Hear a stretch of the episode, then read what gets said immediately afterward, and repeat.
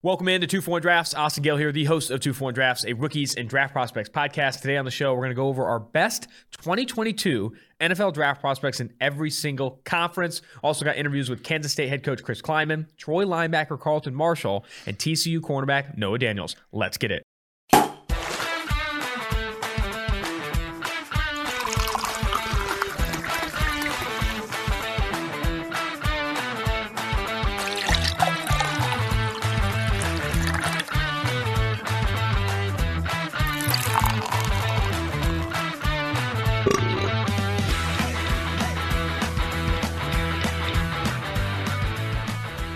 You're taking the reins to start the show today, Mike. You have an absolute treat of a story for the fellas. It's an all right story. I'm a changed man after this weekend. Something happened that has changed me forever. I can never. There's no going. You really think it's changed you forever? I mean, there's no going back at this point. I am an adult male who has pissed his pants. Now, the backstory on it. It wasn't. We need the backstory. I'm in Chicago. I was visiting my nephew and some friends there.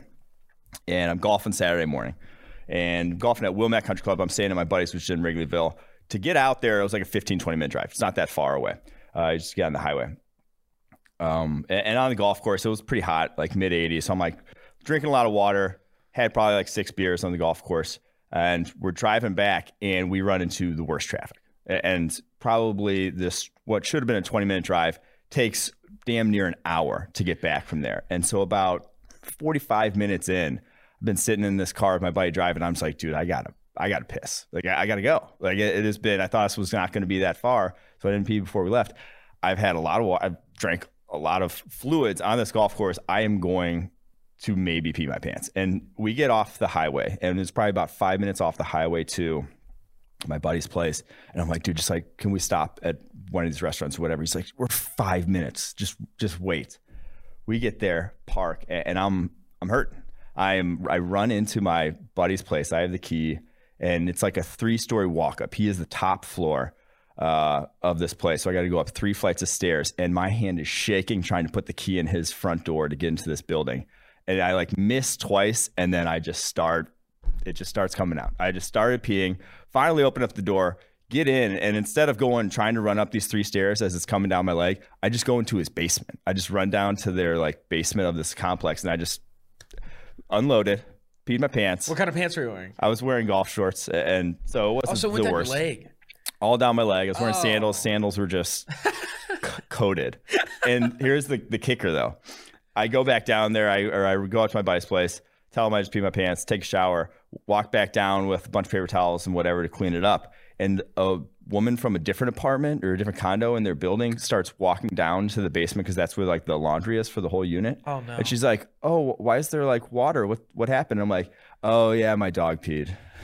You had to say your dog peed? Yeah, I said my dog peed. That's incredible. Even I guess I probably would have done something similar. Myself peed. Yeah. I mean, what am I gonna tell her? Oh yeah, I just peed my pants. Sorry. You want to step in it more? That's incredible. Yeah. That's incredible. How'd she respond to the dog pee? She was very understanding, as one should be, about a dog peeing. Human peeing, I would not. What kind of? So the basement had to have like a concrete flooring. Yeah, the bathroom was all concrete and then like wooden steps. So like it just had a little bit on the carpet in his atrium, but whatever. Which I mean is kind of par for the course. You know, you're having a good weekend. Yeah, so that was gonna get to pee on the carpet. Yeah, that is a fantastic story. I'm sorry we couldn't tell it yesterday or Monday because I had the cannabis Emerald Crossings. I got a lot of DMs about like, oh my gosh, I've been to Emerald Crossing. Yeah, no, I've been to a bunch of like weed shops in San Jose. San Jose was loaded with them. Emerald Crossings was just one of 1,000 gems. All right, some things off the rip here before we get into the 2022 NFL draft prospects in every power. I think we did Power 5 conference. Oh, and Group of 5. We did 10 of the Group of 5. 10 of the Group of 5. You love to see it. Some news here. Carson Wentz, Quentin Nelson, both have the same injury. Oh, wow. 5 to 12 weeks. Check that turf out there in India. What's going on? That's got to be something. But no, I mean, Carson Wentz had a previously broken foot, and that like bone came loose. Quentin Nelson, 5 to 12 week timeline. I've talked to our injury analyst about why it's a 5 to 12 week timeline, and it's hard to explain. I don't. Maybe you can help. Your mom's a doctor. My dad's a doctor. Your dad's a doctor. I didn't even ask him about this one because I wasn't too.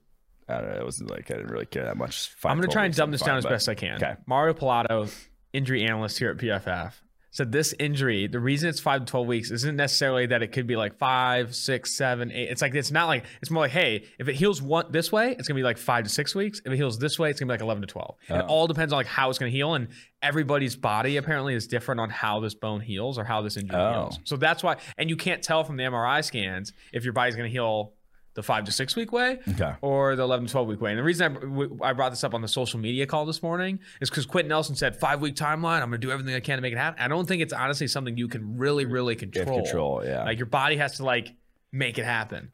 I want to ask my dad about this, but every time I ask him about injuries, it turns like an hour conversation. So this one, I'm not sure I care. You need to talk to your dad more anyway.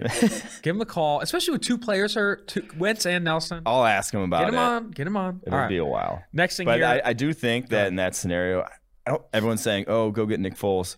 One, Nick Foles is the last guy I trade for. If you want to just ruin Carson Wentz's chance of ever having a good season, go trade for Nick Foles. Sure, he will be a mental midget. It'll be like you with pissed pants on the bathroom. Yeah, that will be what it will be like. He'll be peeing down his leg. We'll be brothers in that sense. But that's the last thing I would do. I think you just got to ride it out. Yeah, like 100%. If you're going to bring in anyone, Philip Rivers is who I'd bring in. Yeah, and then we saw Philip Rivers yesterday. Sam Farmer, reporter of the LA Times, said he was talking to Philip Rivers. He's down there coaching in Alabama, I believe. His first year as a head coach at a high school in Alabama. Said he's not. He said he wouldn't make weight if he was going to go today. Like he's not been like training for it, but he said he wants to get back into it and potentially IR return late in the season. So I don't think he'd be ready anytime soon. But maybe if the Colts said, "Hey, if you can get back by week 6, we're fucking in." You know, like I don't know. Like there could be an opportunity there. But at the same time, too, though, I don't. It's 5 to 12 weeks. Good chance that he could come back by like week 1, week 2. Who knows? I think you ride out Jacob Eason. Like I don't think it's smart to like start to trade assets or mortgage anything. Like the Jimmy G stuff. Like would you trade for Jimmy G? I don't think I would. No, yeah. I tweeted this out. If the Carson Wentz injury was season ending, Marcus Mariota was the guy I like because I don't like Jimmy G's contract at all. Yeah. And Marcus Mariota, I think you come in and honestly potentially even outperform what Wentz was capable of. We just start going run heavy with it. Just a rushing threat at quarterback. Yeah, I think with that offensive line with Jonathan Taylor would give you a higher floor, at least offensively. Yeah. And you can hope you can win games through the defense. But the Philip Rivers thing is interesting because, one, I mean, very similar sort of gamer traits to Brett Favre. And it kind of retires early. And I don't think anyone says, oh, I'd come back if they really weren't getting that itch to try to come back. Yeah. So I mean, he's coaching high school football and has 9 kids. I think anyone and their mother would want to come back from that. Exactly. What did someone tweet? Like, he finally was with his had to stay home with his kids for once in his life and was like, yeah, I want to come back. I mean, it's just tough, man. I think going from that NFL lifestyle to a way more sedentary lifestyle, I think you have to be like physically competitively ready for it. There's just no, and obviously I'm speaking completely not with experience, but I can imagine that like Philip Rivers, 17 years in the NFL, competing like every single day in training to go to like coaching high school football and watching kids, like that's fucking rough. I don't know, like what is he doing, talking shit to the kids? Like he has to still, I mean, he does have shit enough to even start a little league to talk shit to his own kids. It could be all-time QB for like each of the guys there. Some other stuff here. What has been your favorite training camp highlight so far? Oof, some good ones. Why is it the Trey Lance throw yesterday? That was a good throw. It was cool. It was not. It was the angle of the camera and the sort of the whatever. What am I trying to say? I have no idea.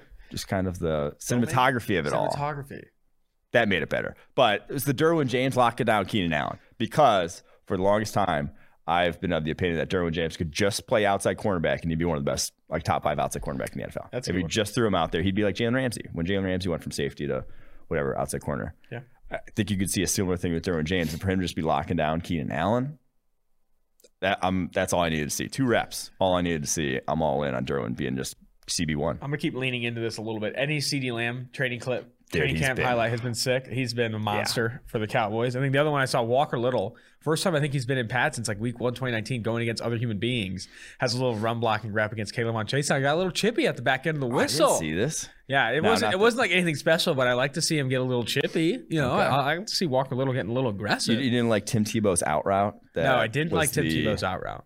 What's been the worst training camp clip you've seen so far? That's a great question. Oh, the worst one?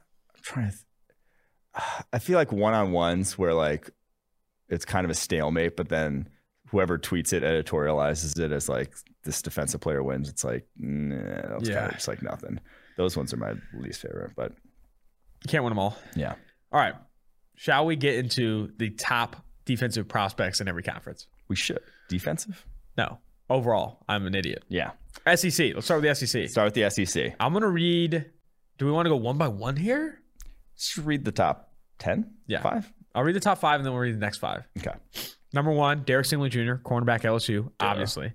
DeMarvin Leal, defensive tackle, Texas A&M. He's going to be up there for a while. Evan Neal, offensive tackle for Alabama. Kyer Elam, cornerback, Florida. And then Kingsley Enagbare, the edge defender for South Carolina. Those are your top 5 2022 draft prospects up there. So when I was going through the top 50, when I put that together, which came out a couple weeks ago, go check it out if you have not.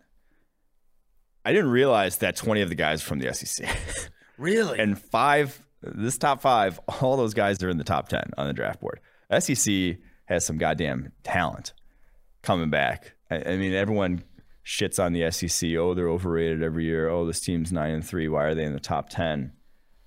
Well, it's because and if you go back through the NFL drafts and whatnot, like, it's true. They have the most, like, these teams have the most draftable talent. Like, you have teams like, I don't know, Texas A&M, who I don't think is going to be first or second in the SEC this season, who had 5 guys in the top 50. Like these are loaded teams in this conference. Only going to get more so when Oklahoma and Texas join, obviously. But yeah, SEC, and I think they even benefited a lot. A lot of these prospects will benefit from the fact that they played full season last year when not a lot of other teams did. They played a full season and only played themselves. Like, they only played against other good competition. So this is what is a loaded conference yet again. Stingley, though, man, he's so good. I can't. So rumor is, or these sort of hype around LSU, is he might play offense. And I've heard that too. Goddamn, I would love to see that. I have no clue how good he'll be. It would be incredible. Like, we haven't seen a guy go both ways in a minute. It's like kind of a dated thing. I'm trying to think of even the last guy who. So if he does play both ways, how many snaps do you think he sees? For Michigan State played both ways, but maybe I'm not sure he played simultaneously. Any single game both. He started at receiver, went to corner, or started at corner, went to receiver. Yeah. Right? But I think with Derek Stingley, like, even if he does play offense, there's no way he's playing like full time both ways. Yeah, that would be insane. That would be sick. But I just get him to touches, dude. Let's see it. Let's see how it goes. But he's so damn good. How close is Stingley to Elam for you?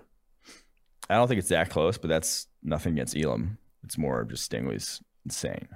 Like, Stingley, for him to fail with how just freakishly athletic he is and how much he's already done it at the college level, collegiate level, his freshman, sophomore, it would be wild to me. Like, this isn't a D. Milliner situation.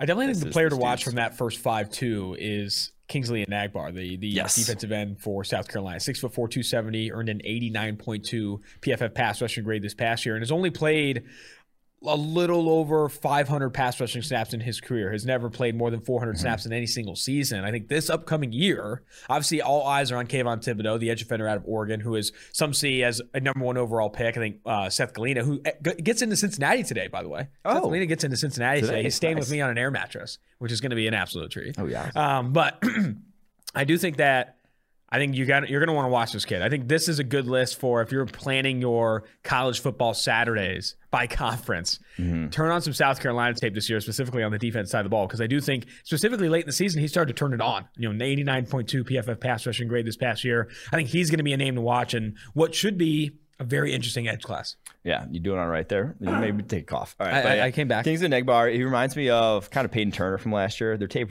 was very similar in that you see the things you want to see from a prospect in terms of the frame, the athleticism, the way the willingness to play physical. Now, are they look like the Bosa's and how they rush the pass? Or are they that consistent? Not even close. Like, there's a ways to go. Enagbare obviously comes back to school. Turner obviously was a senior and goes to the draft, but like, it's enough that you can see where they can end up, and it's very high level play. All right, next 5 in the SEC. Safety Jordan Battle, Bama. edge defender Adam Anderson, Georgia. Georgia's got talent on the defense side of the ball. This is going to be, I think, David Sofaro, former production assistant here on the 241 Drafts podcast, now senior, no, manager, public relations manager here at PFF. Nice. He has a pick for Georgia to be the winner of the national championship this year. He believes in JT Daniels. And Did I pick them too? Did you? They asked me to pick teams and I can't remember. You're a travesty. Anyway, Adam Anderson of Georgia, the edge defender. No, I picked Oklahoma, but Georgia would be second. Yeah. Georgia's, their defense side of the ball is out of this world. Adam Anderson, Nakobe Dean, who's ninth on this list. Did you get through the whole I didn't get through the list yet. Keep going. Adam Anderson, Georgia edge, Kenyon Green, tackle out, Texas A&M, Nakobe Dean, Georgia, and then Treylon Burks, wide receiver, Arkansas. Not a lot of offensive players on this list. A lot of defensive talent in the SEC. Where I'd like to start before you get into Nakobe Dean, or let's start with the two Georgia guys, Adam Anderson, Nakobe Dean. Anderson, man, is another guy, and you've highlighted him too as a breakout candidate. 92.4 pass rushing grade this past year, but such a small sample size. He's only played 337 snaps in his career. You know, Kingsley played more than that last year. Yeah. So I do think Adam Anderson, the biggest thing for him is getting on the football field and doing it across a larger sample size. But man, does he have the tools? Does he have the skills to be a legitimate difference maker? Had 8 pressures against Cincinnati. Yes, it was against some bad tackle play, but still really turned it on that game. A 92.4 pass rushing grade this past year. Man, goodness. I do think that a larger sample size, you see Adam Anderson play as he did last year. I mean, you're going to be talking about, again, another legit edge prospect. Well, you buried the lead there. 8 pressures against Cincinnati on 12 pass rushing snaps. Oh, wow. He was He was only in for 12 pass rushing snaps and got 8 pressures? It's just every time he's on the field. Like, he gets a one-on-one. He won last year. And now, Georgia's defense, we've talked about a lot, how they preach run defense. Run first, run first. They have run Tuesdays or whatever where they just Bloody Sundays or something. Yeah. Bloody Wednesdays. But that's why he doesn't see the field, is he's not particularly interested in that aspect. Now, the NFL level, that can play. College level, maybe not as much. So I think they're experimenting with him off the ball because he is 6'5", 230. He is not quite your ideal edge body just yet. Now, could he get there? I think so. And obviously, even on his tape, like, he is bull rushing guys. That's never really was an issue for him as a pass rusher at the college level, but you're going to need to get a little bigger. The NFL will be 6'5". He has the wingspan. He has the frame to put on more. So we'll see where his body ends up. We'll see where his position ends up this fall. But the talent, undeniable there. Nakobe Dean, the linebacker, 6 foot, 220. Past year, 74.3 PFF grade. Where are you at with Nakobe Dean? He reminds me of a poor man's, not poor man's. He just reminds me of Devin Bush. He's a little bit smaller than Devin Bush at the moment. But that level of just explosiveness of sideline ability where he could just flat out cover more ground than any linebacker maybe in college football. The guy can fly, and he is so aggressive with how he plays. Like, you don't have to coach up the taking on blocks aspect, the physical aspects of the game that some guys just don't have naturally. Dean, he plays a violent brand of football for a linebacker, and he started over Monty the field Rice. At that size, yeah. and obviously a defense that prioritizes defending the run. Yeah. You have to have that mentality to be able to take on blocks. He took Monty Rice's job last year as a sophomore. Monty Rice, senior, multiple-year starter. He took us the every down role, and Monty Rice then still won the third round. So he took a third-round linebacker's job. As a true sophomore, yeah.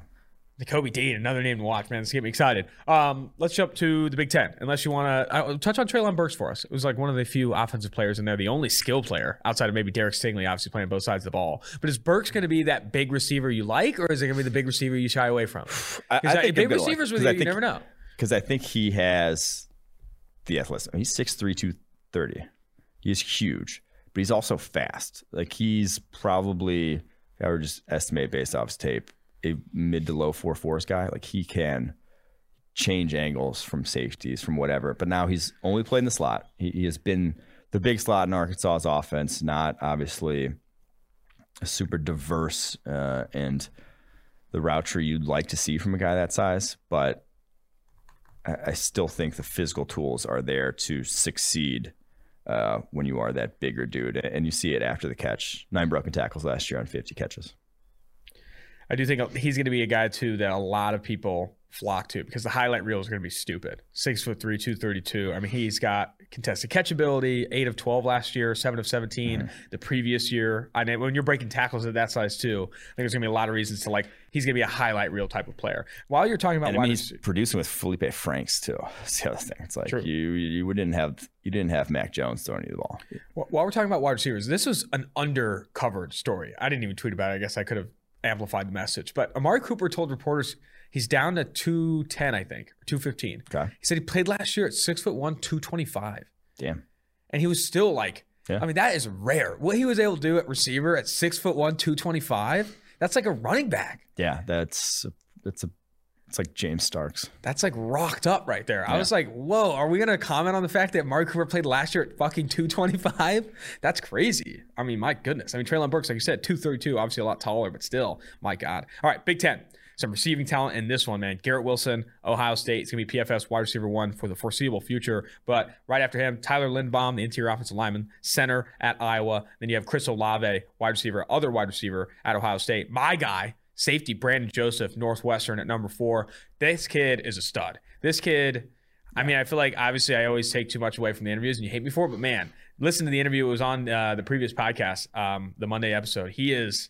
Oh, man, he's going to be a dude this year. I'm really excited for Brandon Joseph. Last year. He was a dude last year, and he was young. I think this year he's going to be a monster. And then the last of the 5 here, then we'll get to the next 5. Aidan Hutchinson, edge defender, Michigan, go blue.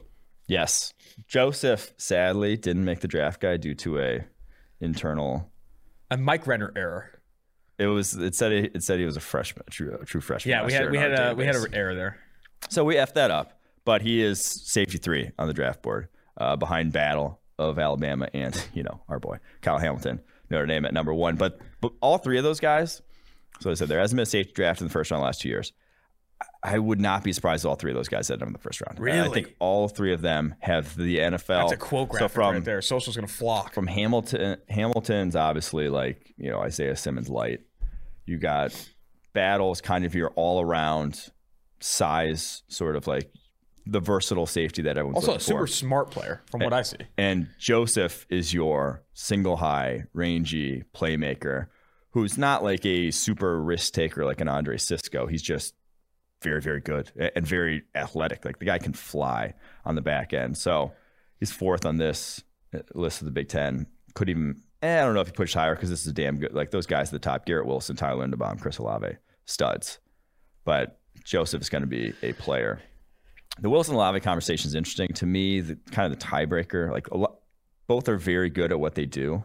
Olave, I have no sort of questions about him. Olave has better straight line speed than Wilson. As an intermediate deep threat, I just think he's a tad limited. I think Wilson's better after the catch, a little better underneath, getting off the line, a little more of explosive sort of sudden player. Absolutely. Leaper, so... Wilson has the dynamism, the explosiveness, the suddenness, and also like the, I hate to use like a Madden thing, but like the spectacular catch ability. Yeah. He's a little higher. He's a little higher in there. But then for Chris Olave, consistent, good straight line speed like that. I mean, former track star, like both of these guys are studs. I think they're complementary too is the thing. Like they both have complementary skill sets. Very, very interested to see how they work in Ohio State's offense this upcoming year with Quinn Ewers maybe getting some snaps. Who knows? No, it's going to be obviously C.J. Stroud or whoever they want to put out there. For Brandon Joseph. That would be wild, though, if Ewers wins the job. I do think whole conversation around him to like reclassifying is interesting. I don't really people are up in arms about like whatever. I don't really have a problem with it, but like I don't know. Is he going to get that much NIL money just sitting on the bench for a year? Is that? I mean, no, but you could lock up contracts for the future. Yeah. Here comes X company, and they say, hey, we're going to pay you X amount of money right now, so that way when you are starting, you're our guy. I mean, that's going to happen literally. That could have happened last night. That honestly could have happened last night. For Brandon Joseph, I wanted to add this, an 88.5 PFF coverage grade. And for those who don't know, he's also that guy who had that absurd pick. The one-handed pick. Yeah, the one-handed pick. Talked about that. He said it was easy money. He said, I knew I was one-on-one on Wilson. I just had to make a play. I was like, fucking fair enough. And then the other thing, too, is his coach and him are big on him adding weight. He's 6'1", 192 listed. Yeah. But they want to get him over the 200 range, 205 and stuff like that. But if he does add that weight, 261, 205, rangy, I'm getting excited. I'm getting excited about the safety prospect, especially because we've had a Darth I'm gonna use that word. A dearth of safety talent lately in terms of guys who could be like legit first round picks. I mean, one of our favorite guys went undrafted last year. Like we need some safety talent. We need an injection of the Hamilton, Brandon Joseph, Jordan Battle, and I'm excited to see it. Any other? Aidan Hutchinson, another one of your types, lunch pail types. What's my type supposed to be? Your type for edge. Your types for edge are those like bigger edges that play like the Peyton Turners, the Zach Allens. That's I can't call a Michigan guy my type, but thank you. Fair enough. He's so Aidan Hutchinson, George Karlaftis, who's 6th on this list. Yeah, Purdue guy. Similar, inside outside, versatile, long. Actually, Karlaftis isn't that long, but like bigger, power defensive ends who have that versatility, who will be I don't want to say sure things in the run game, but you feel very good about them producing in the run game. I actually like Hutchinson more on the edge, and he's more of a 3-4 defensive end by type. He'll fit in those schemes. Whereas I think Karlaftis can get bigger and just play on the interior. I think that's where he's at his best. I'm excited to see him this year because he was a little banged up last year, only plays 3 games. Obviously, COVID impacted. He had a monster freshman year. He played 843 snaps and had 55 pressures. Karlaftis? George Karlaftis, Purdue defensive end, as a true freshman. Those are numbers that you just don't see from true freshmen. And so we're kind of getting 2 years now of development to see in 2021, because we kind of missed out on 2020 seeing that. So to see what it looks like, he could come back and be dominant because he was already physically manhandling dudes as an 18-year-old. I'll tell you right now, Jeff Brom, Purdue head coach, on this podcast, there is not a player in the country that got more praise than him from Brom. And they recently recruited his brother, his younger brother, I think is a true freshman there. And they see these Karlaftis kids are absolute grinders. I imagine both of them have tattoos of John Gruden on their back. Because like he didn't speak to his athleticism. He didn't speak to his size. He spoke to his work ethic. No, he's a shit athlete. He stinks. Yeah, but he's just like, this is exactly like he says that classic coach speak when you land on a player like a Karlaftis that just puts in the work. He's like, he is here first, here he is here last, all that stuff. He's the Robbie Hummel of Purdue football. Honestly, I think Karlaftis, you couldn't get higher praise from Brom on Karlaftis. So I do think seeing this 2021 campaign will be sick. And Aidan Hutchinson too. I think Aidan Hutchinson, an 88.8 run defense grade this past year, like you said, built to play that kind of 3-4 defensive end role, 6'6", 270. I know a guy you liked even in the 2020 class potentially if he didn't declare. Where would you have put him from around? Probably like a second rounder last year. Oh, really? He broke his leg, and obviously that's why he's back this year. Only 2 games last year. Gotcha. Well, let's continue to move this train down. Jaquan Brisker, who we're working to get on this podcast, by the way, is number 7 after George Karlaftis, the Penn State safety. Then you have Thayer Mumford, offensive tackle of Ohio State, Rasheed Walker, Penn State, and then Haskell Garrett, defensive tackle. Oh, sorry, Rasheed Walker, tackle, Penn State, and then Haskell Garrett, the older. This guy's old. How old is Haskell Garrett? Older defensive tackle, Ohio State. I think he's like 24. Yeah. He might be an older. I'm going to look up his age. He might be a grad, or he might be a 6th year, or he's at least 5th year. But he's still another weak GT class. I think he's only 23. Okay. He'll be 24 during the draft. So, yeah. A little on the older side, but he was pretty dominant his first year. Starter last year. Brisker is the interesting name to me.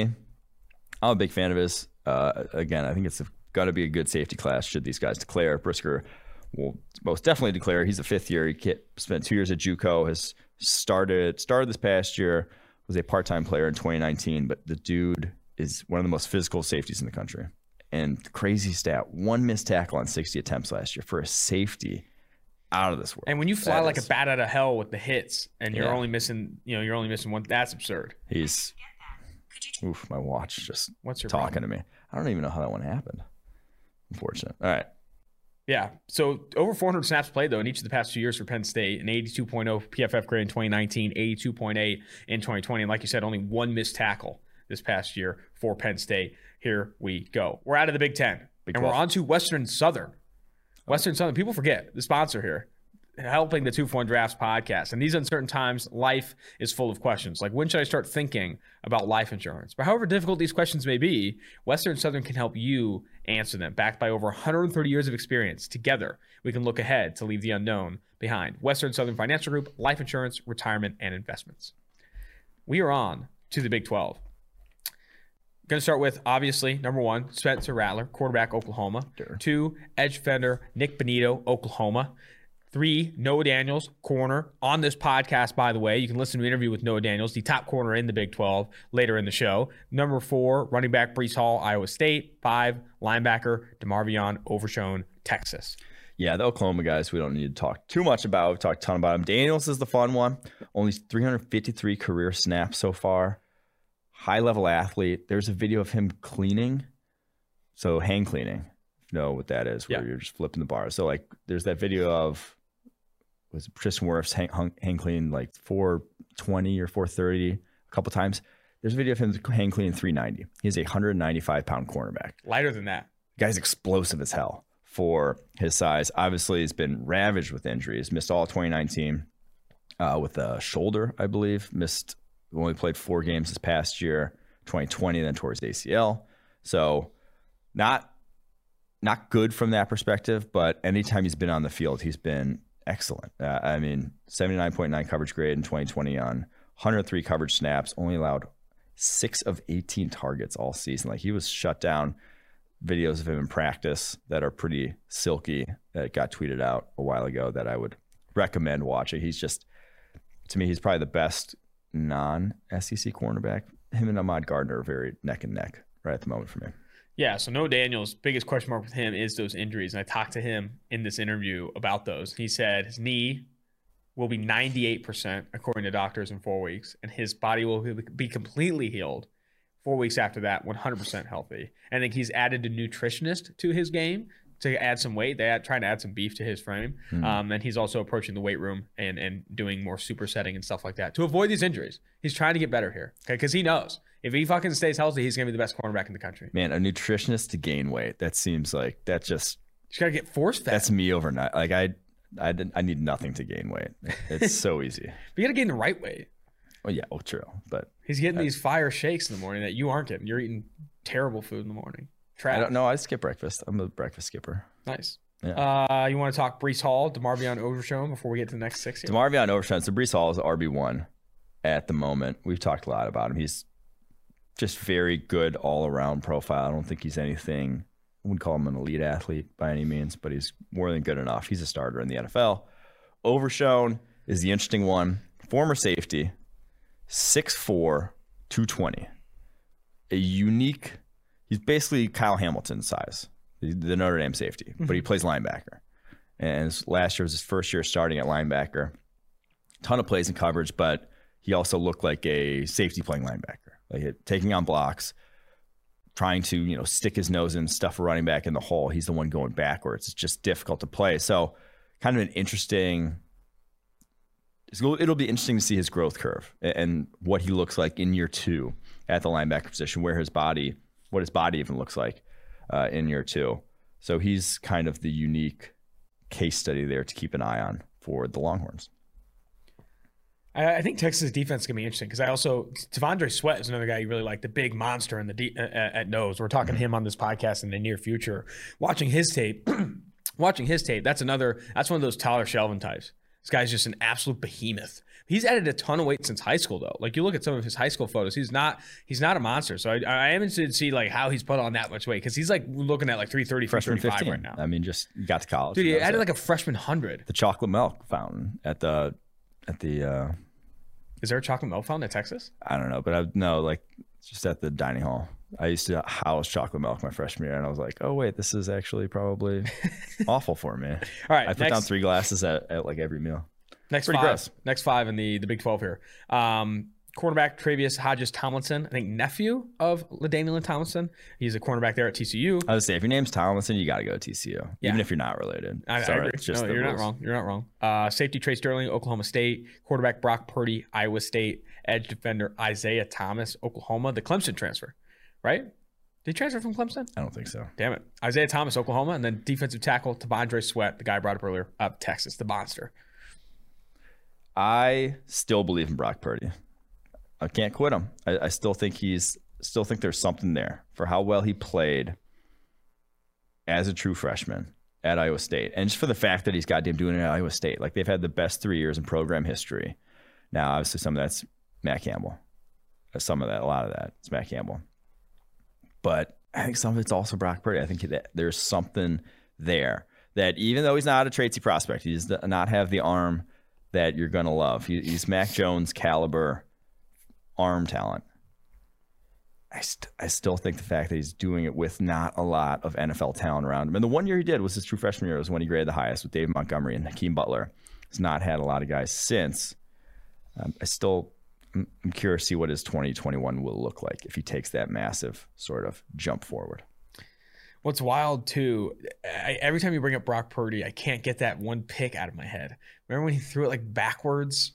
Oh, come on. That's like the flipped it completely across the field. That was one of the worst things I've ever seen. Under pressure, yeah. I think the most common tweet copy for that was, "Siri, show me the worst interception you've ever seen." It was rough. It was Aaron Brooks-esque. It really was. It was tough. Talk to me more about Isaiah Thomas. Obviously, I'm an idiot. I thought he was a transfer from Clemson, but he's also, you know, former four-star recruit there at Oklahoma.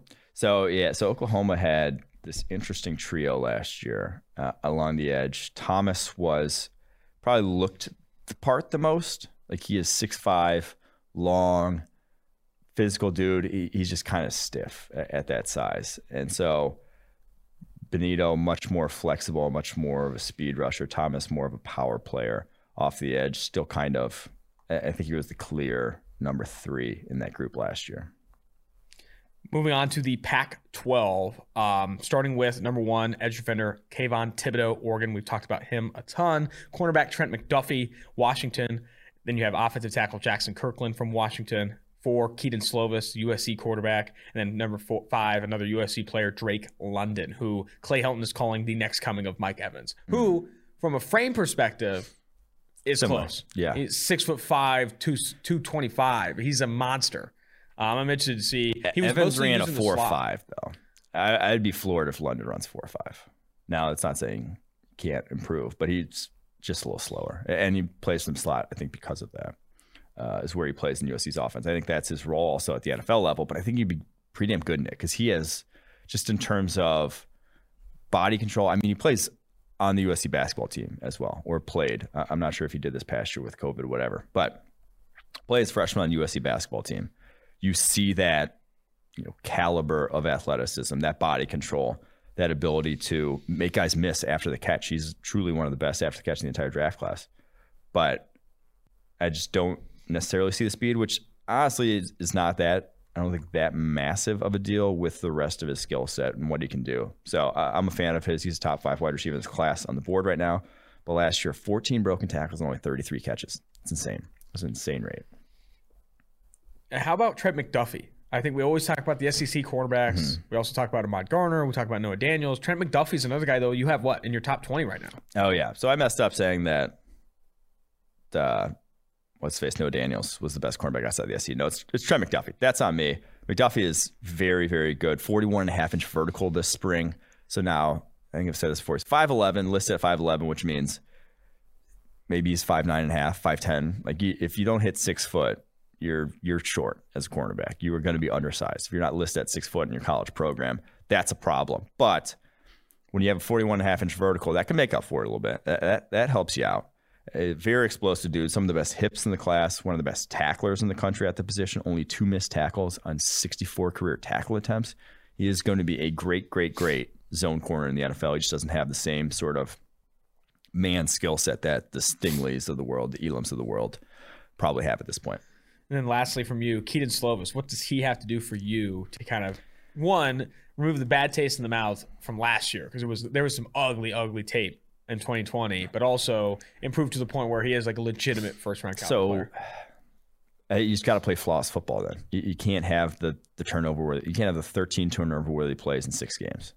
You just can't be throwing the ball to the other team when you are a physically limited dude. He's not a runner, and he has mediocre arm talent, mediocre arm strength. Just like that is not his game, but he does do a lot of the little things well. He's probably the best pocket presence I've seen of any cornerback in this upcoming class, manipulates him really well. Like, he does a lot of the little things, but man, you just can't then throw the ball to the other team as consistently as he did, throw the ball up for grabs as consistently as he did, if you're going to convince people you can overcome, like I said, mediocre tools at the NFL level. I do think, you know, you go back to his 2019 season, the reason he graded so well and a lot of people held him in high regard is the accuracy. He was one of the most accurate quarterbacks we really saw in college football in 2019. Joe Burrow was the only one who was more accurate. And then 2020, you saw some of that fall off, and then you see the turnover plays pick up, and it's like, okay, this is what happens when a limited toolsy, you know, limited from a tools perspective quarterback doesn't do all the little things well. When it doesn't work out, then you start to see, you know, Keaton Silva slide down boards, and a lot of people kind of speculate, can he be that first round caliber player? All right, 6 through 10 here. You have Jermayne Lole of Arizona State. Then you have edge defender Zion Tupuola Fatui, Washington edge. Edge defender Drake Jackson, another USC prospect that people are high on. Then you have interior offensive lineman Donovan West, who is moving to center this year for Arizona State. And then offensive tackle Abraham Lucas, Washington State. A guy that probably will have the most true pass blocking snaps of any tackle in this class. He has played a ton of football, and at Washington State, they pass the ball a fucking ton. Yeah. The interesting name here to me that sadly, I don't even know if we're going to see this fall, is ZTF, Zion Tupuola Fatui from Washington. So he was awesome last year. First year as a starter, junior year, 4 games, 91.8 pass rushing grade, dominant in every single one. 20 pressures in those 4 games. Is 6'3", 280, and plays very physical. The best bull rusher in the country last year, like bar none, in my opinion. But then he tears his Achilles in April, I want to say. Or at a point in time where if he comes back this year, it's going to be midway through the year at least. So really screwed from that perspective. I don't know if we even see him, and if he comes back for so this is his redshirt junior year. So he'd have to come back for his redshirt senior year then, which sucks because his tape was so much fun to watch last year. But yeah, I just don't see how he can come back from an Achilles, play well enough in 4 or 5 games, whatever he's going to get his draft stock into a point where he would want it to be. So that's the sad one for me. But Jermayne Lole is the one who he might end up as DT1 in this class, Arizona State defensive tackle. He is probably about 6 foot tall, but very athletic, plays with very good leverage. And yes, he's only 6'1", but he's 3'10". Like, he is not small. He is enormous for a 6 foot tall human being. So those are the intriguing guys on that half of the list for me. I do think Jermayne Lole too is the first step stuff that you see on his tape. I think is very good. I'm a big fan of Lole. And Arizona State, watch a ton of Arizona State prepping for Herm Edwards interview that we never aired. Herm Edwards is a big fan of him too, even though you guys wouldn't know that. Yeah. Should we just air it? We should just air it. Even though I feel like it was a little dramatic. I was like, too dramatic, way too dramatic. When whatever those allegations came out, I like read them and I'm like, yeah, just air it, whatever. It's not like next time. Next one of these podcasts will air because we still have it. It's still sick. All right, moving to the ACC, and you added Notre Dame to this list because they were in the ACC, but they're not going to ever be again. Hopefully, Kyle Hamilton, safety, Notre Dame, #1, obviously ahead of Sam Howell. Yes. What's your problem? Sam Howell, quarterback, UNC at 2. Then you have the monster # most fun to watch interior offensive lineman in college football right now, Ikem Ekwonu of NC State. Then you have Andrew Booth, cornerback, Clemson. Justyn Ross, wide receiver, Clemson. Talked to Jakari Robertson last night. He's going head-to-head with Ross, trying to be the best receiver in the ACC. Ooh. We'll see how it goes. But that's your first 5 of the 2022 draft prospects in the ACC. Yes. Yes. Kyle Hamilton is – I was responding to Kyle Hamilton over Sam Howell still. Yes. Hamilton's that good. Now – could Howell with a big 2021, you know, like we've said, without the receiving talent that he's been blessed with there over the course of his career, could he make his way higher? Of course. But I don't see Hamilton really falling off of what we've seen from him on tape because it's been that good through 2 years. I mean, as a true freshman, on 250 coverage snaps, he allowed 7 of 23 targets, had 4 picks and 5 pass breakups. Then this past year, 31 targets, 6 more pass breakups and a pick. The ball production... So for his career, 54 targets, 11 pass breakups on those, and 5 picks. That is insane ball production for a safety. And let alone one who's 6 foot 4, 220, and can rush the passer at a high level, can take on blocks already. Like this guy's, he's your Derwin James, Jamal Adams mold safety that those guys you know, Jamal Adams went 6th in the draft. I fully expect that's where Hamilton will, that range is where Hamilton will end up. I also feel like with top prospects like Hamilton, we rarely bring them up as fun to watch players, but man, he's a guy that he consistently makes splash plays both in coverage and against the run. Physical tackler. I do think, again, it comes back to this. It's been a while since we've seen some fucking legit safety play in college, like seeing some like legit safety prospects, like multiple guys, like you said, Hamilton, Battle, Joseph, all could be, you know, top 20, top 30 picks in 2022, and they've played like it. You've seen some of those splash plays. I'm excited to see it, man. This is going to be sweet. Let's talk a little bit more about Justyn Ross. Where are you at with him? Where is he in this receiving class? And I guess, you know, because he's another one of those big body guys. Like, what's your take on Ross? I was never enthralled with him as a, even before. So obviously he had fusion, neck fusion surgery prior to last season. It was congenital, whatever. In his neck, he didn't have any injury. It's just like the doctors found it, had to fuse it. His career was in jeopardy. Will be coming back though this upcoming fall. Missed all of 2020. Coming back this year, 1,000 yards as a true freshman, had that massive season. But then the next year, I think you started to see the fact that opposing defenses realized he just doesn't have that vertical threat. He is not a speedster. The plays he's making down the football field are pretty much all contested. So it's a very high percentage of contested targets. Yeah, 25 contested targets back in 2019. Only caught 11 of them. He's 6'4", 205. He's not, like, that's going to be his game. And again, London has, so we talked about Drake London, similarly sized wide receiver. London has the after the catch ability, and in my opinion, just better body control. So Ross, I don't think, has nearly that yak ability and still has the same speed concerns. So that's why I'd lean far more towards London than Ross, but I'd like to be proven wrong, obviously, this fall. Obviously, those were early on tapes in his career to be basing this off of as a freshman, sophomore. Yeah, that freshman season, a 91.4 PFF grade, caught 6 of 13 contested targets over 1,000 yards receiving in that season. I do think that they contested stuff tough. Huh? Exactly 1,000 yards. Exactly 1,000 yards? Yeah. Oh, wow. He did have exactly 1,000 yards. I think that was the highest yards per route of any season we've seen. Yeah, it was like a little over 4. Almost 5. Yeah. Yeah. Insane. Next 5 here on the ACC. Tyler Davis, defensive tackle, Clemson. Jarrett Patterson, interior offensive lineman, Notre Dame. Alex Lindstrom, younger brother of Chris Lindstrom, Boston College, another interior offensive lineman. Then you got safety returning to Miami, Bubba Bolden. And then running back, Zonovan Knight, running behind Ikem Ekwonu at NC State. Yes, the draft talent we saw in the SEC, or ACC, excuse me, last year, it's kind of fallen by the wayside a touch. Not quite there. But like, these guys are... some of these might be day 3 guys at this point. So that's not so bueno. I think the interesting ones here are the interior offensive linemen. Patterson and Lindstrom, probably the 2 best pure centers in this class behind Tyler Linderbaum. Plausible day 2 picks on both. Fair. All right. Group 5. Group of 5. Number 1, obviously. Quarterback, Malik Willis, Liberty. 2, Ahmad Sauce Gardner, the corner out of University of Cincinnati. Wide receiver, Romeo Doubs, Nevada. Carson Strong, quarterback, Nevada. And then number 5, edge defender, Myjai Sanders. My guy, Myjai Sanders, Cincinnati. A guy that, man, if he goes out and does what he's capable of from a tools perspective, like his tools, his length, his explosiveness, and is objectively the best edge defender in the group of 5. I mean, we're talking about a first-round player. But he needs to show up. Like, you need to put it all together. When you're going against group of 5 competition, you need to have Chase Young final year at Ohio State-like seasons. Like, you need to have that level of dominance every single week. Because the question becomes, if you're not, why? If Myjai Sanders, with all the tools he has, and everyone's going to talk about his speed and his length and all that stuff, why weren't you dominant at University of Cincinnati? The coaching there is fantastic.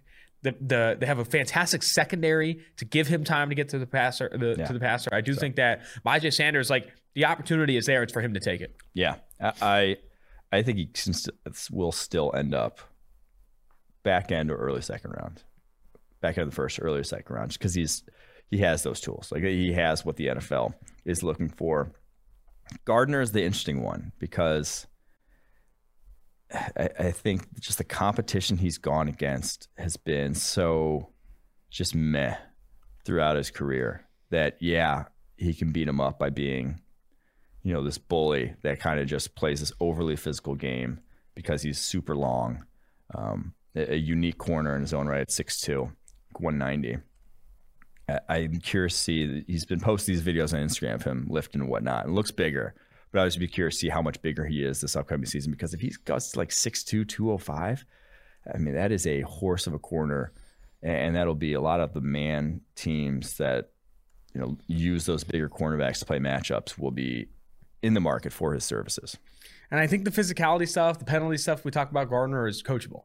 Yeah. And I think I saw Matt Rule yesterday talking about JC Horn saying he's too grabby, he's too physical, he's got to calm down. Like that, like you need to address it. Like you can go to the NFL and be grabby and be physical. As long as someone's coaching you up to get better there, like you can be put in a better position. And Horn obviously has the athleticism and the tools to, like, once he is less grabby, to stick with guys. I think Gardner obviously needs a big combine to show that he can do that as well. All right, last six here in the group of five, and then we'll jump to the interviews at the back end of the show here. Remember, interviews with Kansas State head coach Chris Klieman. We talk a little Deuce Vaughn, Skylar Thompson. We got Troy linebacker Carlton Martial, guy going after the Nagurski Award this year. And then TCU cornerback Noah Daniels talking through his injury history and what he's got planned for 2021. He also, Quentin Johnson, this TCU wide receiver, he's like, oh, buddy, you're not ready for this kid. Ooh. He's a big breakout candidate, according to Anthony Tresh. I think he's going to be a true sophomore, maybe. I think. But, yeah. Oh, man, he's going to be sick. Last six here. Isaiah Likely, tight end at Coastal Carolina. Viliami Fehoko, defensive end, San Jose State. Back into San Jose State. Remember Boogie? Boogie from San Jose State? We had a high praise. Boogie Roberts, defensive tackle. You liked Boogie. You're telling me you didn't like Boogie Roberts? You don't remember San Jose State, Boogie Roberts. Who's Boogie Roberts? Never mind. All right.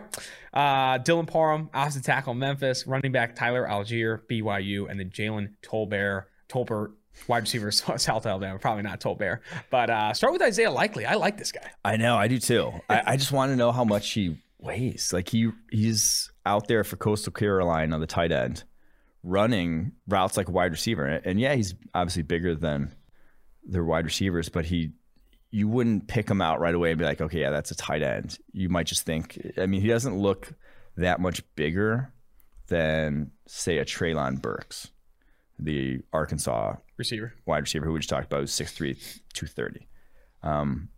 6'3", 230, that's not going to fly at tight end. Now he's listed at 6'4", 240, but we've been fooled before by, college, whatever, ADs pumping up their dudes. So, I think that's the biggest thing with him, is just to keep getting stronger, because right now he's tight end in name only. You'd get laughed at if he lined up in line in the NFL right now. But the receiving ability is there. The after-the-catch ability is there. Reminds me a lot of a Hunter Bryant coming out of Washington, where it's just, can he continue to get bigger and still be athletic? Hunter Bryant could not. Likely could. Likely. We'll see. That's going to be an overplayed thing there. The other guy I like from this list is Algier. I know running backs don't matter, but he's a fun player. He runs like, he reminds me a little bit of Jamal Williams from BYU. He just runs like a monster. I think he runs like a freaking bowling ball. And I think that, obviously, I'm not predicting Algier as like a top 50, top 75 player, but still, you chase these running backs that just run hard, run tough. I think he's going to be #fun to watch for BYU this year. Oh shit! What was my comp for him in the draft guide? I wish I could remember, because I feel like I have the draft guide pulled up. I always do. It's always in my back pocket. Get the comp that I had for him in the draft guide pulled up, because I feel like I liked it, because he's like 230. Jordan Howard, enormous dude. Yes, okay, and just one cut and gets upfield, and he's not going to thumping. He's not going to ever try to make you miss. He is not going to ever try to give you a shake, spin and shake, whatever. He is going to just know that at full speed, you're going to either have to hit him dead square up, or you're going to bounce off him, because that's how just loaded his legs are. So yeah, Jordan Howard comp, I think, is apt. One last guy I want to touch on, Viliami Fehoko, defensive end, San Jose State. Get to know the name. 87.0 overall grade last season. One of the most physical defensive ends in college football. That was as I believe, a redshirt sophomore last year. So he's going to be a redshirt junior. There are plays of him on tape where he is just throwing guys around. And I think he has the traits, too, to like sneak into the early round conversation. He's not just a high effort guy, but the effort and the sort of way he plays the game is off the charts. So big fan of his. Remember the name, Viliami Fehoko out of San Jose State. Hell yeah. All right, that's going to do it. We went through some names, man. That's fun. Should be get you prepped for college football season when you're turning on the games, man. I'm excited. Now let's jump to interviews with Kansas State head coach Chris Klieman, Troy linebacker Carlton Martial, and TCU corner Noah Daniels. Support for PFF is brought to you by Manscaped, who is the best in men's below-the-waist grooming, champions of the world. I've been using it for a while now, Mike, and honestly, I don't think I've had a better life since getting Manscaped. The shave down low. Did you say you don't think you've had a better life? Oh, okay. I don't think gotcha. I have. I think this is a new I'm a new person. I'm a new human being. I shower differently. I sleep differently. I party differently because of Manscaped. I will say, if you're an adult male in the summertime and you haven't at least trimmed your pubes, you're disgusting. That's and what like better tool smell, to trim? The sweat. It's you're a psychopath. And what better tool? Not the Lawnmower 1.0, 2.0, 3.0. Manscaped offers precision engineered tools for your family jewels. Just launched their 4th generation trimmer, the Lawnmower 4.0. Join over 2 million men worldwide who trust Manscaped with this exclusive offer to you. 20% off and free worldwide shipping with the code PFF at manscaped.com. Manscaped engineered the ultimate groin and body trimmer by focusing on intelligent functionality and an incredibly comfortable grooming experience. Their 4th generation trimmer features a cutting-edge ceramic blade to reduce grooming accidents thanks to their advanced skin-safe technology. I now feel confident shaving my boys. Did I mention wireless charging? Did I? New wireless charging system uses electromagnetic induction, which can help battery length last longer. Get 20% off and free shipping with the code PFF at manscaped.com. That's 20% off with free shipping at manscaped.com and use code PFF. Unlock your confidence and always use the right tools for your family jewels with Manscaped. Now joining the 2-for-1 Drafts podcast is current Kansas State head coach Chris Klieman. Chris, great to have you on the show. Appreciate it. Thanks for having me today. You know, where I'd really like to start is honestly the quarterback position. You know, we at PFF this past year graded Skylar Thompson really well on a limited snap count, of course, but he has improved from a PFF grading perspective every year of his career there at Kansas State. Graded super well in PFF system. Top 15 figures in clean pocket passing grade, also accuracy on downfield throws. But what I'm interested to hear from you is, what do you feel is this kind of next step for Skylar Thompson? How does he take his game forward in 2021? Well, he's healthy for starters, and we lost him early in the season last year in Game 3, and playing at a high level, did some really good things against OU, and was having a good game against Texas Tech when he got hurt. But I think that year off and having him still be a part of the game plans, having him help Coach Messingham and Coach Klein with some passing game stuff, and having him still be in the meeting rooms and having a full year where he wasn't going to play but was still able to process everything. And where he's improved so much is identification of things on defense, whether it's coverages, whether it's disguises, pressures, whatever it may be. We feel like we're going to even be able to add more to his plate this year as far as making adjustments and changes at the line of scrimmage. But we're excited about Tim. He's a grown man playing quarterback in the Big 12 for us. We're excited about having him back. That's awesome. You know, I've talked to a lot of coaches this preseason. You know, something I like to bring up is, you know, what do you feel is the most important trait or attribute for the quarterback position? And you talk to some of these coaches, they mention, you know, fourth quarter mentality, things in the clutch. A lot of coaches mention accuracy and being consistent and timing. What immediately comes to mind when you think about those necessary traits or attributes for a standout quarterback at the collegiate level? Well, I think the number one attribute is leadership and making everybody around you better, and that's something that Skylar does, and that's just not on the offense but on the defense and team collectively. He's the pulse of our football team. He's the guy that everybody goes to when we have to make a decision on some stuff, and he does. He makes the receivers better. He makes the O-line better, makes the tight ends and running backs better, and his leadership is off the charts, and he's been here a while. He knows us as coaches really well. And so I think he feels comfortable in that role as well. You know, another player I'm really excited about offensively is Deuce Vaughn, another guy that's graded really well according to PFF. 5'5", 168 pounds. Not sure if he's added any weight this offseason, but he's a nightmare for opposing defenses in the open field. Do you expect Deuce to kind of continue to have a prominent role in the offense, both as a pass catcher and a runner? I know at Media Day you spoke to, there's people, you know, their teams double teaming him at this point, trying to stop him. And what are you doing different this year to kind of find more unique ways to get him the football? Without a doubt, he's special, and he's special with the ball in his hands. He's special off the field as well. He's one of our best leaders, another one of our kids that guys look up to, but we're going to find different ways of getting the football. And what I mainly said at Media Day was the fact that he's so dynamic out of the backfield, whether we move him around, motion him out, or just run routes out of the backfield, he's really special there. But where he's underrated is as a pure running back. And I see it in practice every day, and we saw glimpses of it last year as well. With us having the ability to open things up and throw the football much better this year, it's going to open more things up for him in the run game. And he's going to have to be a guy that's going to have, we hope, 15 to 25 touches minimum per game. And there's going to be games where we could have more. Talk to me more about him off the field, because I'm fascinated by him as a player. Obviously, being a smaller back, sometimes difficult to make a big name for yourself in college football, but he's done that and then some. You know, what's he like in the weight room, the film room? And I know he has a really good relationship with Skylar Thompson as well. Yeah, he's put on some weight. You know, he's in that mid-70s now, and very strong, great vision, great lower body. But guys just gravitate to him. If he's in the locker room, he's holding court and people are coming over. It doesn't matter if you're a freshman or if you're a senior. He's got the ultimate respect of our fourth and fifth year senior guys. And this is a kid that's a true sophomore that has that ultimate respect. And it's how he conducts himself off the field. He's a great student. He's very active in our community. If there's something we're doing in our community, he's the first guy to volunteer. He's around the offices. He comes in and visits with coaches and stuff. And he's just always has a smile on his face, and he's got great energy. Man, that's fantastic. Receiving core, Malik Knowles, Phillip Brooks, I know you're expecting big things from them this upcoming year. Brooks already a fantastic returner for Kansas State. You know, where specifically does their game have to improve, you know, to help Thompson and also help, you know, take some pressure or attention away from Deuce? Well, Malik's got to be healthy for us. He wasn't healthy for a good chunk of last year, and he finally got healthy the last few weeks of the season and had a couple of really big games against Baylor and Texas. And we need to make sure he stays healthy. He's put some weight on. He's put some strength on. His durability is going to be key for us. Phillip, we have to find more ways to get the ball to in the pass game. He's an exceptional returner, but he's getting so much better as a route runner and understanding concepts.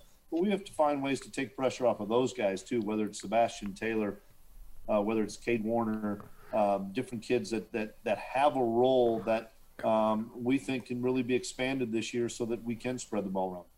We talked so much on offense, but I know you're a former defensive backs coach. I would love to hear, you know, you must be thrilled to have Eko Boyadow returning after what was honestly a breakout campaign for him. You also have some other standouts on this team in the defensive backfield, Julius Brents, Justin Gardner. What are your expectations for this group in 2021? Well, we have to be much better than we were in 2020. That was an area that we struggled in the secondary, and part of it was a revolving door. We had kids in and out of the lineup the entire season and didn't practice, and that is what it is, but we've got to be better back there. We've added some transfers. You mentioned Julius Brents, who is a 6'3", 205-pound corner, which you need to have in this league. Rush East, who started, I think, 33 games at Louisville, will give us some great depth there as well. Echoes really came into his own last season. Justin Gardner did. We have a kid back that played a couple games that we thought really highly of in T.J. Smith that was lost for the year from an ACL early in the season. He's back. So we have more depth back there in the secondary. But bottom line, we have to tackle better and we have to eliminate explosive plays. You know, I'm going to kind of hit on the same question I asked with quarterbacks, especially because you have so much experience. You know, you are a former defensive back and have coached defensive backs for a long time. What do you feel are kind of these uncoachable necessities for top flight corners, whether that's athleticism, size, and those things? And then where do you think every single cornerback can improve or develop the most with the right system or with the right coaching? Well, confidence is the one thing that they have to have, because it's not going to be a great play every play for those guys, and they've got to be able to have a short-term memory. But they have to be very physical. They have to be extremely good tacklers, and the ball's going to go up in the air.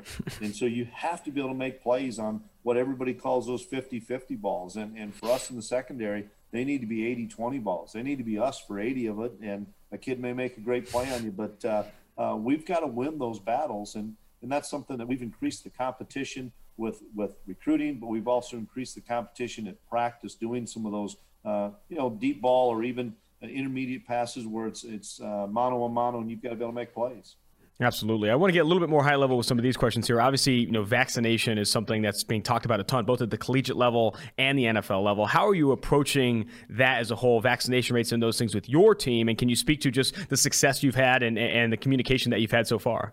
Yeah, we made a big push once we got to about April. Most of us as coaches were able to get the vaccine in either late March or early April. And then once spring ball ended, we started really pushing our players to it. They were able to get it at that time.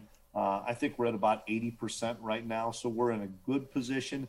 But we also know that there's 20% of our guys that haven't had it, and we can't mandate. We're not going to mandate it, but we still need to make sure that we're well aware that, you know, we're a positive test away from having a little bit of an outbreak, and we have to still educate our guys. You know, there's going to be some times, who knows, are they going to put masks back in indoors for meetings and stuff? I'm not sure what will happen, but our doctors, our medical staff here has done a phenomenal job of educating the guys. And, you know, each week we seem to trickle a few more guys in that that do get vaccinated. But we sit in a good place, but I know we can always be better. Gotcha. And last one for you, Coach. Obviously, you know, the new NIL rules in college football are changing nearly everything about the game. You see, you know, that number one quarterback prospect could potentially, you know, leaving high school early to join Ohio State with the NIL rules in place. What has been your, you know, biggest reaction at Kansas State to that implementation? How do you feel this is really going to impact college football over the next 2, 3, 4 years? Well, it's going to have a huge impact without a doubt, and we're doing well at Kansas State. I'm excited that they were able to put NIL in there for the guys and gals, because they deserve the opportunity to make some money. And a city like Manhattan's a great example, because you live in Manhattan, you're a K-State athlete, man. You've got a lot of things. You're pretty much royalty around here, and so you've got opportunities. And I've seen it with our own guys. We've had a few guys that have had some opportunities to make some money, and then they take some of their buddies out to eat or something. So I think it's got to be a shared situation. I'll be interested to see over the next year how it does transform. Can we avoid missing meeting times and practices because of things going on? Can we avoid, I don't agree on the guys that are making seven figures on it. I don't think that was the intended purpose for this. Mm-hmm. It would help facilitate, get some money for guys. And maybe there are some deals that can be pretty lucrative for kids. But it's a lot to manage for an 18 to 22 or 23-year-old. And so I'm all for it. I think they deserve the opportunity to get some money. Let's see how this year plays out. 100%. Couldn't agree with you more, Coach. Really appreciate the time, and I wish you the best of luck this season. Appreciate it. Thanks for having me.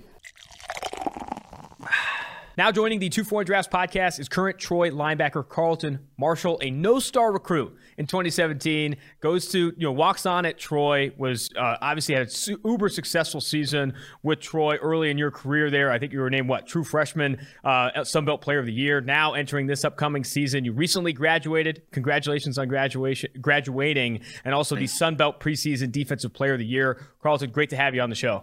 Yes, sir. It was wonderful you having me. Thank you.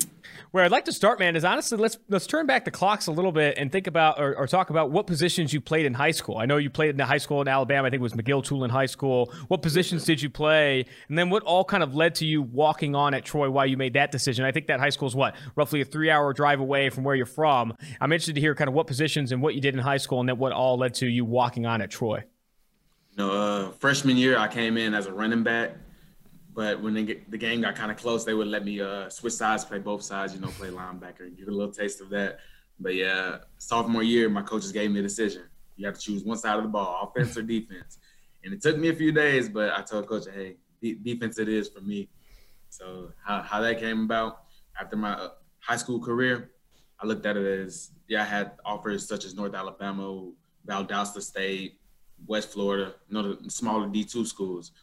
And I just felt that, me personally, after my high school career, I deserved a bigger shot. So we were long talking to my parents right the night before signing day. They said, we'll back you anything. We'll back you with anything you do. So I walked on to Troy, and it's been history since then. Yeah. I mean, you earned your scholarship at Troy in August 2018. Talk me through that experience before, obviously, walking on at Troy and all that had to go through there. I know you obviously had to work your ass off to get to the point you were. And then I know there's a video of it on YouTube somewhere, but that moment when you were finally offered the scholarship at Troy, walk me through that process and obviously that final moment there. When I first got there, of course, it's going to be hard for a walk-on. You got to go through every little detail. You got to make sure everything is on point, because you're a walk-on and that many more eyes are on you, just waiting for you to, mess up or anything like that. Mm-hmm. So going into that year, I looked at it as, okay, I have to do some self-reflecting, because I'm coming from McGill, my high school career, being the top dog at my school, to being the bottom of the totem pole. So, working, I really had to do that just day in and day out. Everything was stressful. I even contemplated on deciding if I should still play football or not. So having that discussion with my parents, they gave me best advice anyone's ever gave me when it comes to this sport, you know, why did you start the sport? That's what they asked me. Why did you start the sport? What made you love football? And after I got that question out of the way, I knew, I mean, this was for me. So, yeah, it was just a hard road, but, you know, getting that scholarship, that moment, it was just big. I felt like all my hard work is paid off, but I knew it wasn't over from there. I still have to, you know, show, well, prove myself to the team as well as my coaches. Yeah, I mean, I think in addition to obviously, you know, the walk-on hurdle that presents itself, I mean, I'd be interested to hear more about how you specifically, you know, overcome what is a size disadvantage. You know, what 5'10", 210, you know, there are, you know, a lot of people I'm sure, and you're even before you walked on at Troy, has mentioned things like too small, not big enough. And I'm interested to know like what how you've overcome that size disadvantage. And I guess what other things do you address or attack to kind of make up for it? Is it film study? Is it weight room? Is it these different things? I'm interested to know kind of how you attack that or prioritize kind of overcoming that size disparity. You know, everyone, like you said, everyone talks about my size. Oh, no, he's too small. But what I lack in height and weight, I make up with speed, quickness, and twitch, as well as aggressiveness. You know, film study helps me a lot, helps me to recognize plays earlier, and reading my keys, that's really the big part of it. But really just the quick twitch, the aggressiveness at the point of attack, I feel like that's really what helps me out. Yeah, speed, quick twitch, that all shows up on tape. And I'm sure, you know, sometimes maybe it doesn't show up on tape, but I'm sure as a part of your process is a very deep, rich preparation schedule. Walk me through, you know, how much film you're watching and what specifically you're looking for when you're watching an opponent, or even, you know, turning back the film on yourself in a given game week. What specifically do you look for? And I guess how much do you prioritize, you know, the film room? The film room's the first priority. You know, the first thing I watch is the O-line. I watch who, I figure out who's their best O-linemen, their favorite pass at tackles, as well as, you know, play recognition, the guards, how far are they back? Like, what foot is up? Like, just little stuff like that, you know. Those things can really help you out on the field. You know, I have one specific time that pops in my head. It was Arkansas State, I believe, 2 years ago. Every time they motioned a player to the boundary, they would always throw a quick slant, and it was like, it was 3rd and 5. So I kind of read that and intercepted the ball. So, yeah, that film study plays a huge part and a huge role in what I do out there on the field. Gotcha. I had to imagine that. I'd be interested to hear too, kind of what your goals are for this season. I know you mentioned at Media Day that you want to be more of a vocal leader. How has that gone for you so far this offseason? And I guess why do you feel it's so important that you do step up in that regard and be that vocal leader for the defense there at Troy? You know, these past years, we were wondering what was the big problem. You know, why are we have the talent, we have everything is together. It was just that one factor, that one leader that this team needed, you know, that one guy that's not afraid to, you know, rub some people the wrong way, you know, go out there and just jump on somebody and, you know, get everybody going. You know, that's really what this team needed, and I felt like that's what I had to be for this team to be successful. And my coaches say, they see me getting better and progressing as the summer has ended. Now it's about to go into fall camp. So they said they're really proud of me, and they're I'm sorry. All good. Yeah, they're really proud of me, and they see me growing, but you know, it doesn't stop here. Last thing for you, I really appreciate the time, Carlton. Obviously, winning the Sun Belt is high on your list, but do you have any other specific goals for yourself this season, specific stats, specific accolades, awards? Is there something that at the end of this year you want to have specifically for you? Specifically for me, you know, just to lead the nation in tackles once again. The Burlsworth Trophy, that's high on my list because knowing that I became a walk-on, that's just I wouldn't say a special fraternity that, you know, walk-ons, you know, that special place in my heart. The Bendicart, I don't know if I'm pronouncing that right, Risky, all of that. Yes, sir. I would love to have those. But like you said, definitely winning the Sun Belt Championship is first on my priority list. This has been fantastic, Carlton. I really appreciate the time, and I wish you the best of luck moving forward. Oh, thank you. No problem. Now joining the 2-for-1 Drafts podcast is current TCU defensive back Noah Daniels. I should say cornerback, one of the top cornerbacks expected to enter the 2022 NFL Draft. It's great to have you on the show, man. Yeah, thank you, and it's an honor to be here. We're going to turn back the clock a little bit. Former 3-star recruit, number 10 corner coming out of Texas. I think you originally committed to Baylor, then flipped your commitment to TCU. Talk to me about that decision. Why'd you originally commit to Baylor, and then why'd you ultimately end up, you know, playing for the Horned Frogs? Really throughout the whole process, my whole mind frame was kind of in that 3 to 5 hour range, anyways, from home. And Baylor offered me first at the time, so I committed to Baylor. But then I went to TCU camp, and then but TCU stayed in contact with me before I even committed to Baylor. So it's not like, you know, they just out of nowhere. They've been interested in me. I just never got offered till later.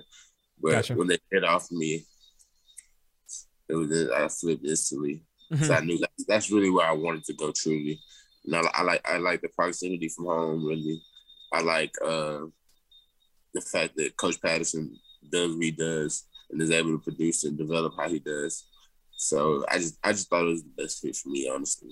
Yeah, Patterson is a guy that, you know, we at PFF are also really high on. Yeah, 3-star recruit. Still had a lot of offers from blue blood programs, Missouri, Notre Dame, Oklahoma. And then in your time here at TCU, you've only, you know, looking at, you know, what you've played, 353 defensive snaps played in your collegiate career. Obviously missed 2019 due to injury, and then the COVID abbreviated season. You also had another injury in 2020. I think everyone's asking, this kid, when healthy, is a freaking monster. But how healthy are you right now, and how are you kind of shifting your mindset or shifting your practice schedule, shifting how you're approaching the weight room to stay healthy entering 2021? Right now, I just actually went to the doctor. They sent me over to the doctor two days ago, I want to say. And based on his evaluation, he predicts in 4 weeks, my right knee, which my surgery knee, would be just like the left one. So basically 100%. No, he said in 4 weeks, it'll be 98%. Gotcha. And he said, in about 4 weeks from then, I should be 100% healed. But as far as like competition wise, they've been holding me out of some stuff, but I've been going against live reps. I don't really do anything different than the other team with running, lifting, anything else. Gotcha. And so for that right knee, what was that injury specifically? It was ACL. It was isolated ACL. Gotcha. Awesome. Well, that's good that you're going to be 98% healthy in 4 weeks, and then obviously 4 weeks from that, 100% healthy. Do you expect to then start the season out of the gate, week 1, ready to rock and roll? Yeah, he told me. I asked him that question. I said, "Do you think I'll be ready for game 1?" He said, "Most definitely for game 1." Like, oh hell yeah, dude! Doctors got our backs here. Noah Daniels playing week 1 for TCU, man. That's awesome to hear. Yeah, so, I'm lucky. I'm lucky being up here in Fort Worth with Dr. Singleton. I had. Having one of the best doctors in the area, it helps in being in the metro place. But yeah, that's awesome to hear, man. And so I know you added a nutritionist recently, helping you put on weight, and also another way you're prioritizing trying to stay healthy. How has that process been? What foods have you had to cut out, and so forth? It's really more so I cut out junk food, but it wasn't really more so I wasn't really eating enough or enough of the right stuff, I guess. And it was just like I couldn't maintain the constant weight.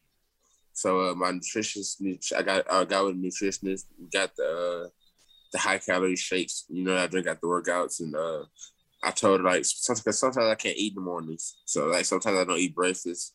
We got the shakes, so now I drink the shakes in the morning, which is like replace the calories.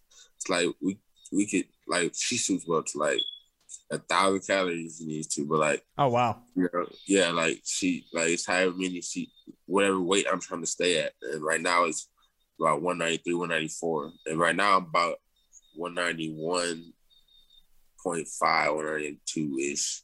Oh, okay.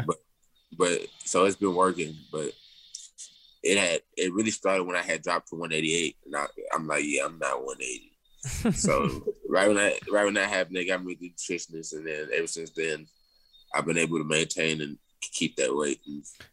That's awesome. And so you plan to play this season at what, 193, 194? Yeah.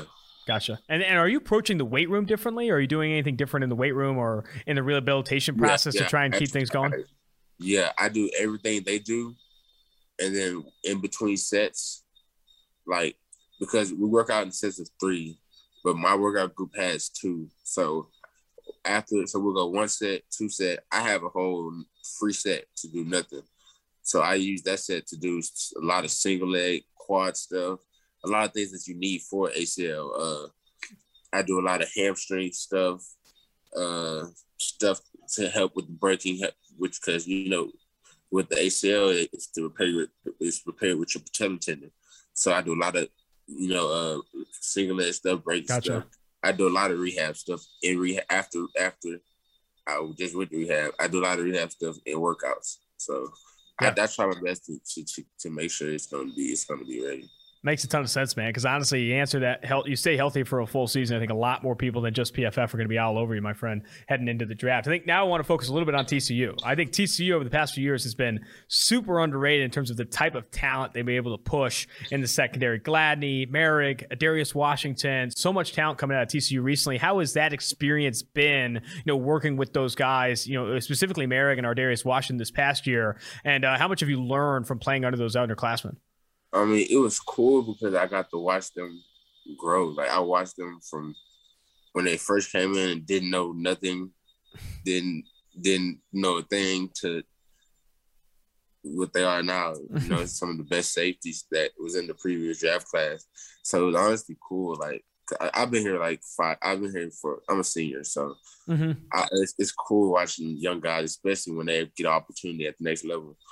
Especially when they're in the secondary with me, and I've played and communicated with them, and Trey and Ideas are actually close friends of mine, so that makes it even more better.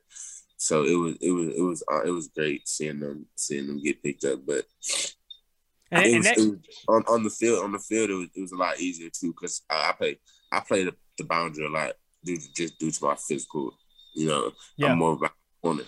So and AD played weak safety, which is, so we communicated a lot. So, and we had great communication. So it helped.